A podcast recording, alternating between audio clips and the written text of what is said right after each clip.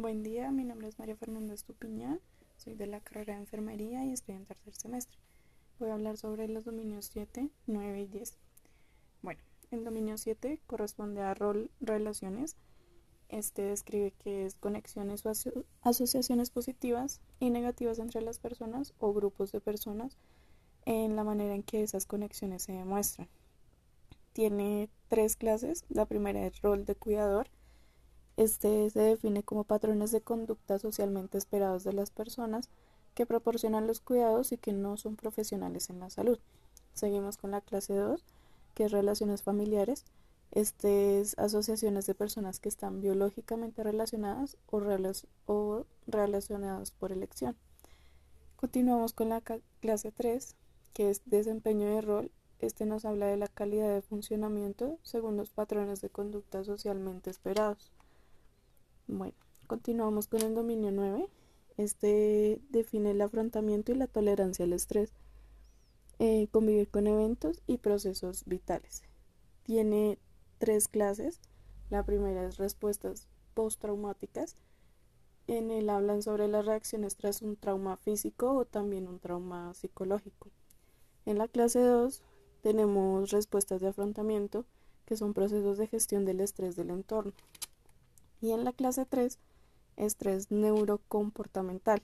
Este nos habla de respuestas comportamentales que reflejan la función nerviosa y cerebral del individuo.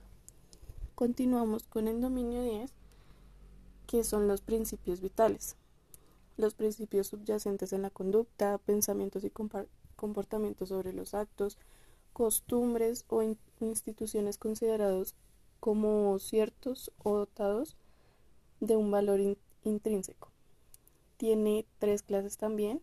La primera es valores, que es la identificación y clasificación de los modos de conducta o estados finales preferidos. La clase 2 habla de creencias, que en esta están las opiniones, expectativas o los juicios sobre los actos.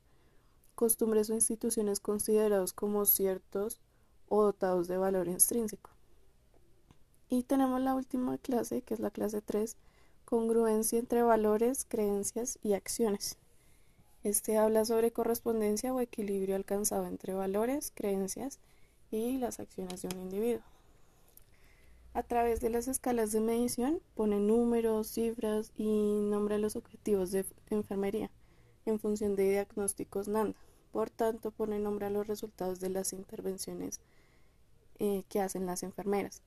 La clasificación actual es pues una lista de 260 resultados con definiciones, con indicadores y escalas de medidas. Esta, esta escala de medición NANDA es muy necesaria para dar una buena atención a cada usuario que lo requiere y lo necesita. Muchas gracias.